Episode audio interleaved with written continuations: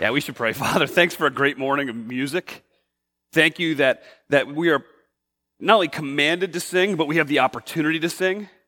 Lord, that we can share from our hearts the reality of what you've done in our life and our past. God, I'm, I'm overwhelmed um, with hearing the voices of your people sing. Um, I, I pray that our motivation would have been such that, that you're thrilled to hear the voices of your people sing.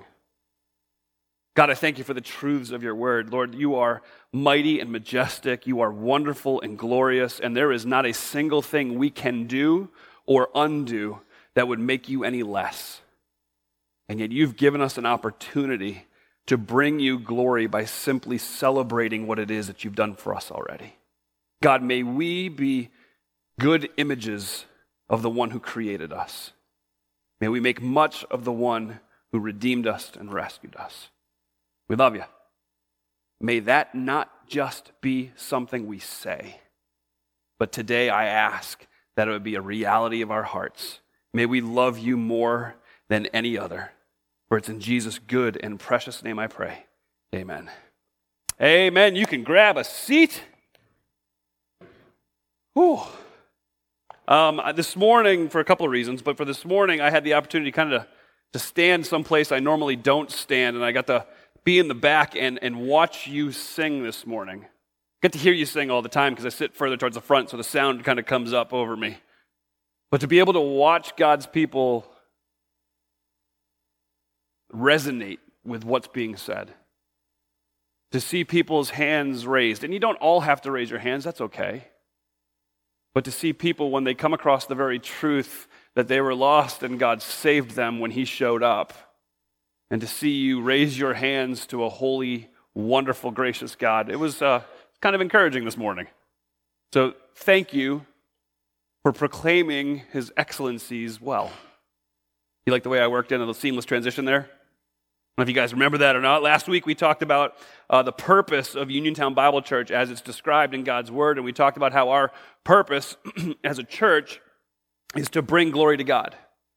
Um, and we bring glory to God by celebrating His glory, by displaying His glory, by being um, good images of what He's created us to be, and then by proclaiming His glory, by opening our mouths, by, by singing, by responding to the preaching of God's word, by sharing our story, our gospel story with the people who are around us. So that was last week our purpose. And, and this week in our DNA series, where we're going to go is this we're going to talk about what our mission as a church is. And so we, we are laying out for you the mission of Uniontown Bible Church this morning. And so, what I would like you to do, if you don't mind, take your Bibles, go to Matthew chapter 22. Matthew chapter 22 will be in verse 34. Um, if you don't have a Bible with you and you want to grab one of ours out in the, the lobby out there, please, by all means, excuse yourself, grab one of those. If you have one of our Bibles with you and you can't find Matthew chapter 22, it is on page 1539. So you can navigate your way there. We're going to go to three different scriptures this morning, and so I want to make sure you can find your way there.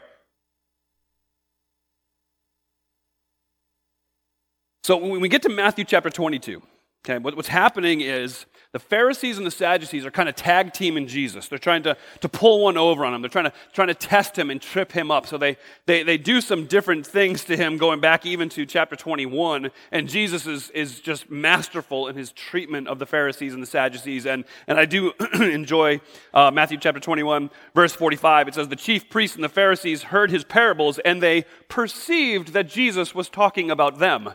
It's very insightful of them.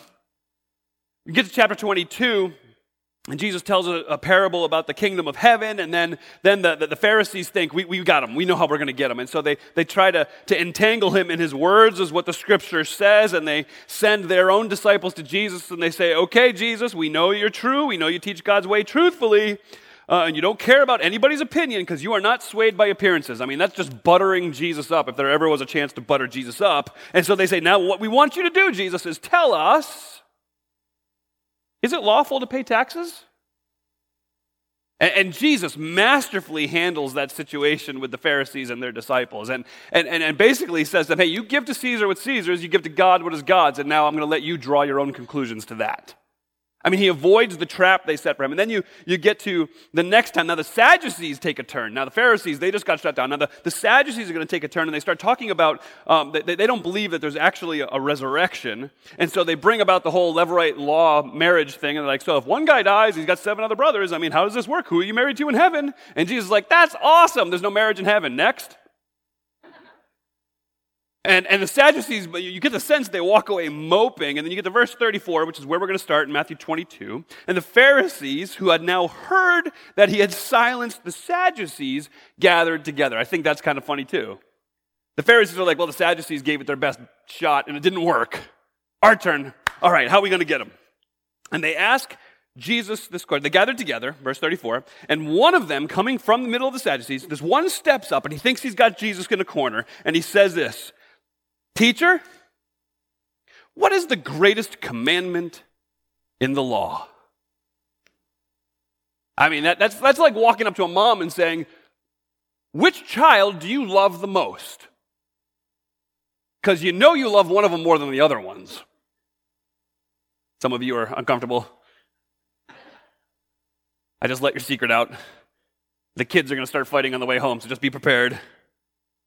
So, so what would happen in this time is many lawyers and many, many legal people and Pharisees and Sadducees would sit among themselves and they would pontificate with each other. And they would look not at the Ten Commandments, that's too easy.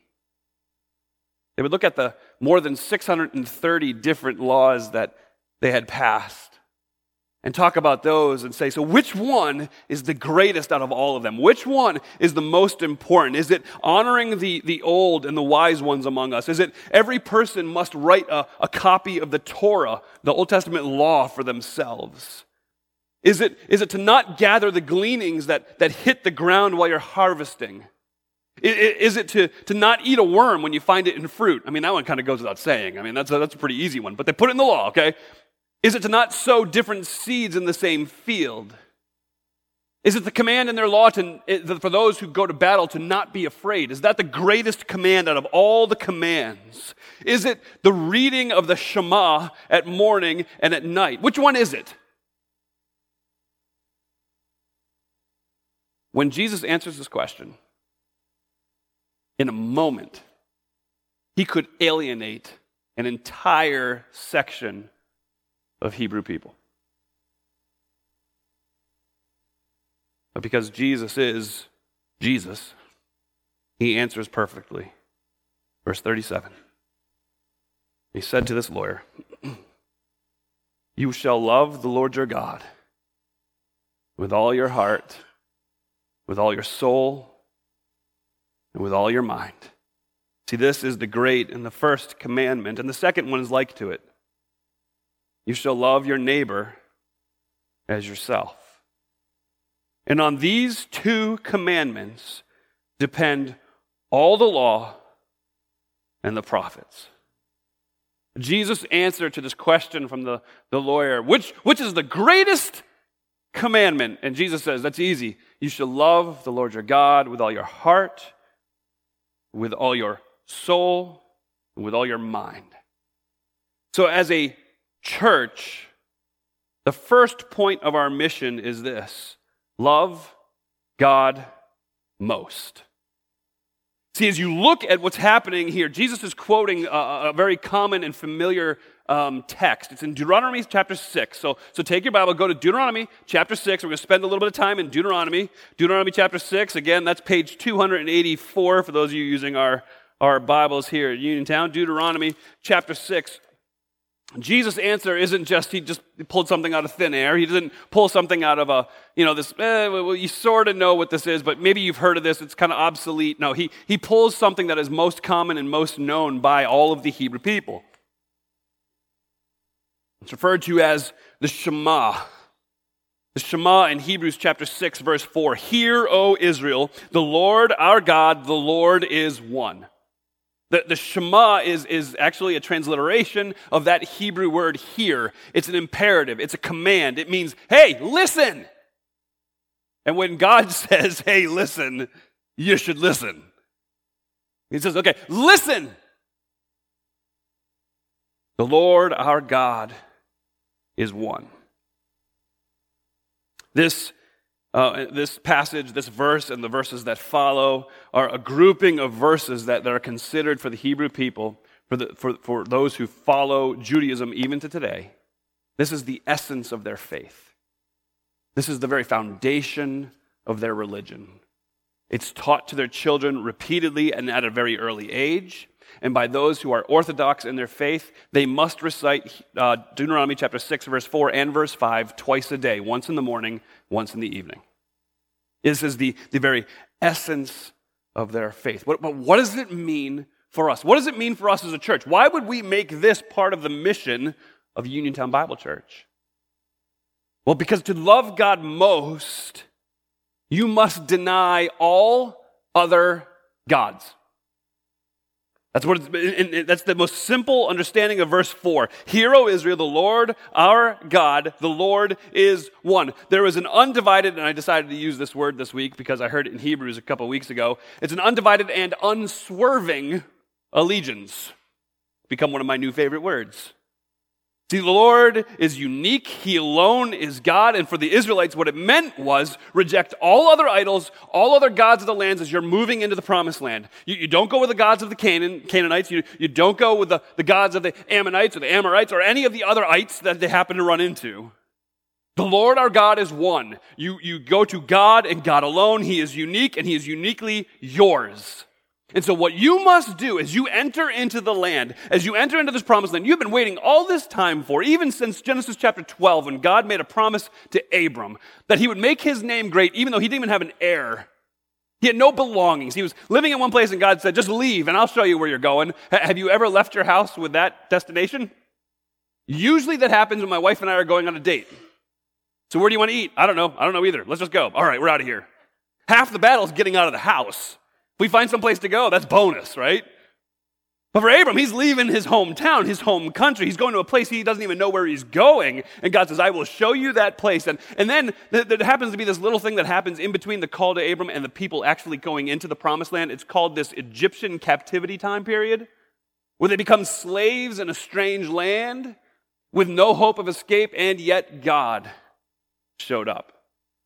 God led them from their captivity, and He's brought them right to the edge of the promised land, which is where Deuteronomy 6 in its context is being delivered to the people. They're right on the, the edge of this promised land, and what is being remi- what they're being reminded of is this God has done much for you.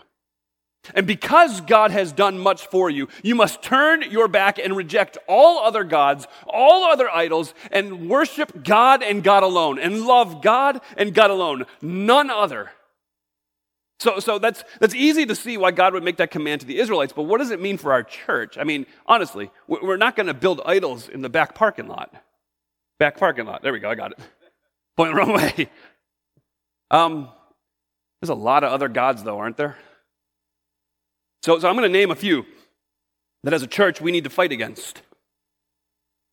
We must deny all other gods, like the God of acceptance, the God of popularity, being liked, being the cool church in the community, being the, the church that, that, that, that, that, leads, that, that wants to please people so very badly that it leads us to turning our back on the God who got us here. Uh, there, there's something to be said about being unique and, and being creative in the way we do ministry. But it should never come at the cost where we link one arm with God and one arm with looking for acceptance. And so we will not serve that God. We'll not serve the God of influence. Um, many times we can make decisions, both personally and corporately, um, because it puts us in a position to make a greater impact on a greater number of people. And we, we need to be seeking opportunities to make a difference, but there's a fine line between seeking opportunities to make a difference and seeking to be the one who influences greater minds. To seek to become popular for the sake of making our name great is idolatry. We must love the people in this community, in this county, and beyond, and seek God's glory, and not to make our name wonderful and influential out there. This one is actually the one that stings more, so sorry. One God that we must avoid at all costs is the God of comfort. That sounded funny. Let me explain. When we have an allegiance to serve ourselves, so that way we're never challenged and we're just comfortable, then we've set up an idol that cannot sustain us. What does that look like? Here's a few legalism. As crazy as that sounds, for us to become legalistic in, in, in our faith and in the, the, the, carrying out of our faith actually is something that brings a level of comfort because I know exactly where the white line and the black line are. So it brings us, but, but, but legalism is wrong because a couple of things. It makes who God? The one who passes the rule. We need to avoid legalism. We have to avoid hyper theology. Let me explain what I mean by that, because last week in first service, I forgot to finish a point, and it occurred to me during second service, so they got the point. Um, when I was talking about a microscope, microscope versus a telescope, and, and, and that our view of God can't be boiled down to microscopic view of God. I'm going to get all the ins and outs and, and all of the, the little points and, and little lines and all the different, uh, like under what's under the cells and all that thing so I can understand who God is so that I can be bigger than Him, so I can understand Him and I can fit Him in my pocket. Instead, we need to be a telescope as we, we view into the deepness of our God and make Him big. Now, here's the point that I forgot to go back to. The microscope is, is necessary at times. We must dig in. That's theology, that's doctrine. It's not bad as long as theology terminates in doxology. As long as the study of doctrine leads you to fall on your face before the God who you just studied and worship him with everything you have. As soon as theology becomes something to make you big, you are small. So I forgot that part last week. That was kind of important. I just said, don't study theology and moved on. Oops.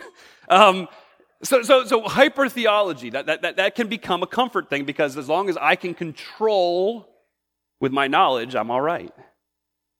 Another God of comfort that we fall into is the, the comfort of self righteousness. I can look at other people and be like, well, I'm better than them. Elitism.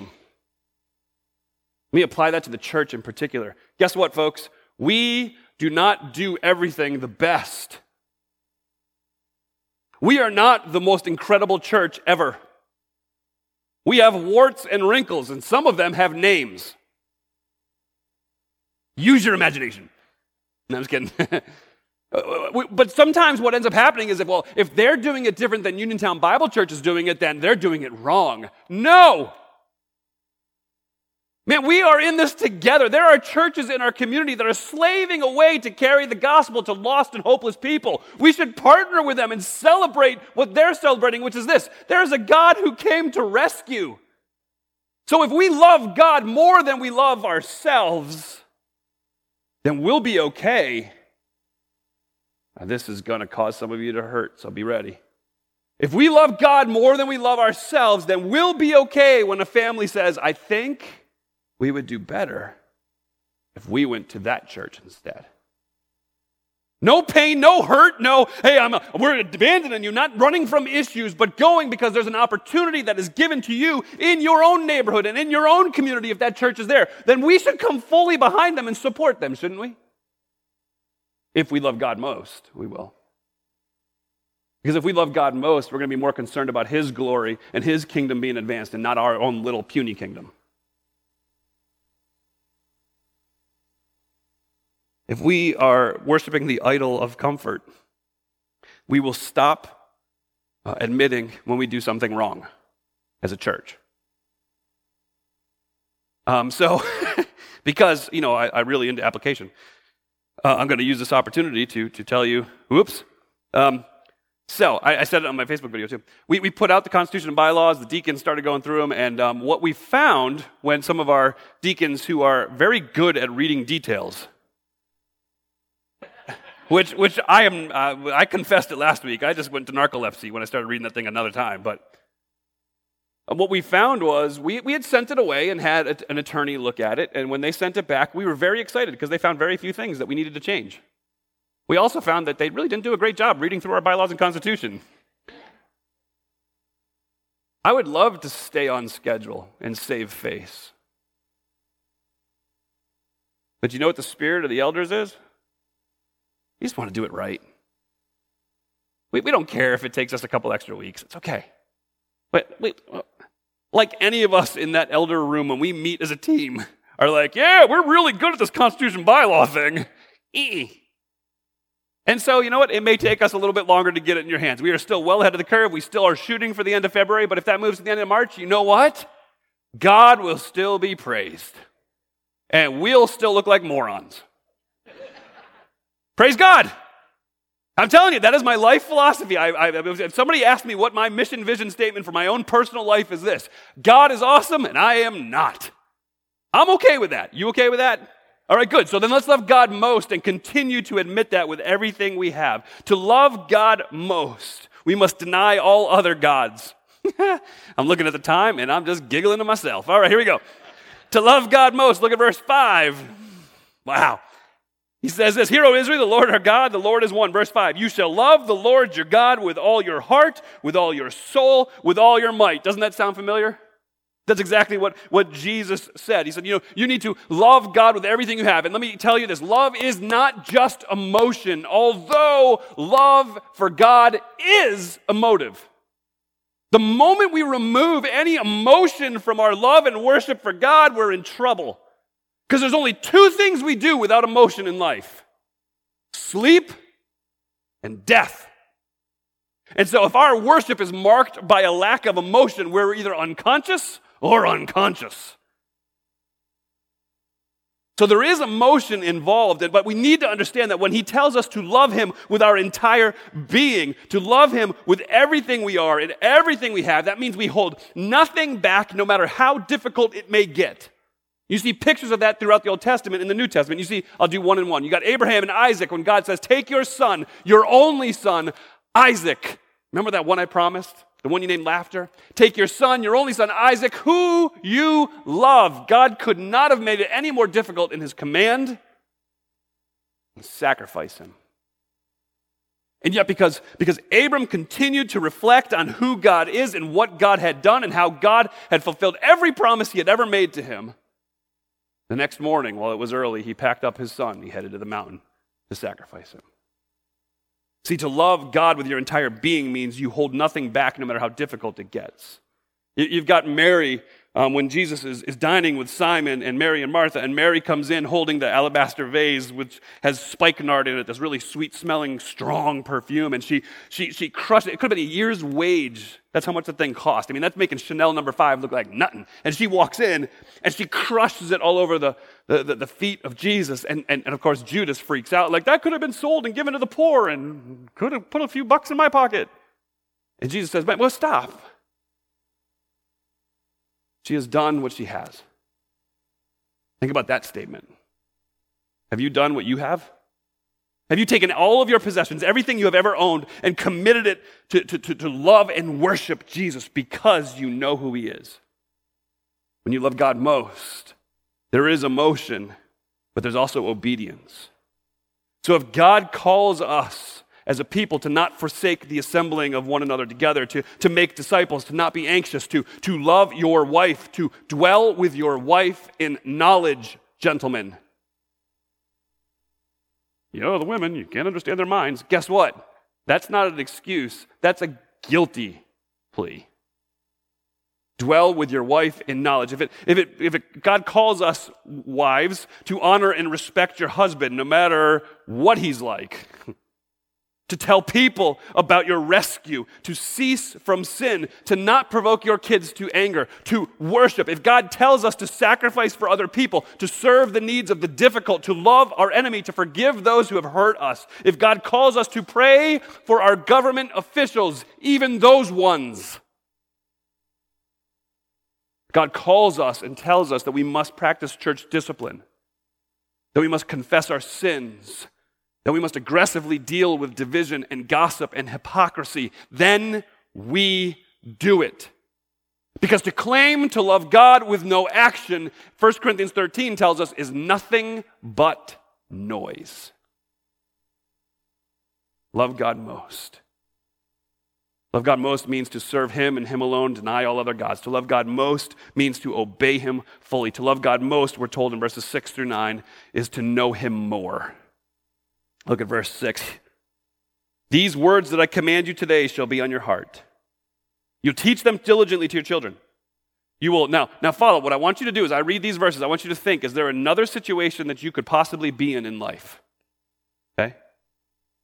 So you shall talk of them when you sit in your house, when you walk by the way, when you lie down, when you're rising up. Bind them as a sign to your hand. They'll be frontlets between your eyes. Write them on the doorpost of your house and on your gates. Is there any other time in life that exists outside of sitting down, rising up, lying down, walking, uh, being a, there isn't. When you're leaving your house, when you're coming back into your house, when you've, you've got it between your eyes, you've got it on your hands, you are always seeing it. And so, in order to love God most, the concept here is totality. There isn't an area of life that our love for God doesn't touch. So, dig into the Word. Be a part of Bible studies. Start a Bible study. we can do that. You can do that. I promise it's okay. Uh, uh, it would be awesome. Um, yeah, so here, just for time's sake, let me jump to this. Nothing we do as a church, everything we do as a church, and we put it in the positive, everything we do as a church needs to be done with the goal of pointing to Him. Not to pointing to us, not to pointing to any other, but to pointing to Him and knowing Him more. So we will continue to value the things, and we'll talk about this in two weeks, but we're going to continue to value the things that allow us the opportunity to get to know Him more because that's how we will love Him most. So, so let me encourage you. If there's a, a tool or a resource, an answer you need, a class you're looking for, man, fire that my way. And I just thought of this. Somebody asked me a question this week and I didn't respond in an email. I won't say a name, but if that was you, I apologize. I promise I will do it this afternoon. Talk about hypocrisy. Just ask me a question. I'll answer it any time, except for this last week. I was just kidding. Um. But, but, um, you, but, but, but as a church, please know this. This is important for me to say. As a church, we can't do every good thing that comes down the pike. It's just impossible. But, but the good news is we don't have to because there's other churches that may be doing it. And we praise God and partner with them in that. Or you could do it yourself, and that's okay too. And we'll come alongside you and celebrate it with you. Here's a wonderful resource. It's called Right Now Media. As a church, we subscribe to it so you get it free. If you don't have a subscription to Right Now Media, you can sign up at the, uh, the, the, the, connection station. You can shoot me an email, shoot the office an email, and we'll get you an invitation. Man, there are some amazing things on that that you can do with your family, even on your own or with people at your workplace. There's a novel concept. Start a Bible study at your workplace. What will that demonstrate? That will demonstrate that you're more concerned about your love for God and sharing His word than you are with their acceptance or perception of you. You love God most? and know Him better. Love God with all your heart, with all your soul, with all your mind. So, full disclosure, my plan originally was to do one week on Love God Most, and then a second week on the second part of our mission statement. Um, I have three and a half minutes to do the section, second part of our mission statement. I am praising God that I plan on doing a lot of this next week, so I'm not going to have to go quite so fast. Um, but I'm going to do a little self editing here, real quick, and figure out which way I want to do it. So, all right, let me do this. Um, how'd you like that? Praying that was the Holy Spirit, not Frank. Because if it was Frank, we're all just going to laugh and pretend like it never happened. Um, so love God with all of your heart, with all of your soul, all of your mind. Remember the second part that Jesus said love your neighbor as yourself. So the second part of our mission is this first is love God most, and second is love others best. Let me explain what that means. When we love others, well, let me just, we can only love others best when we first love God most. Uh, here's another picture for you. If I'm asked how, how a dad can demonstrate love to his children the highest level, the answer is this love your wife. If you love their mom above all others, that is the greatest way you can love your children. If you don't love your wife, then you're doing your children a huge disservice. Similarly, if you love God more than anyone else, anything else, if you love Him most above anything in the world, that will give you the opportunity to love other people the best way possible. You cannot love other people the best way possible without loving God most. Because our love for other people is an indicator of the place that God's holding in our hearts.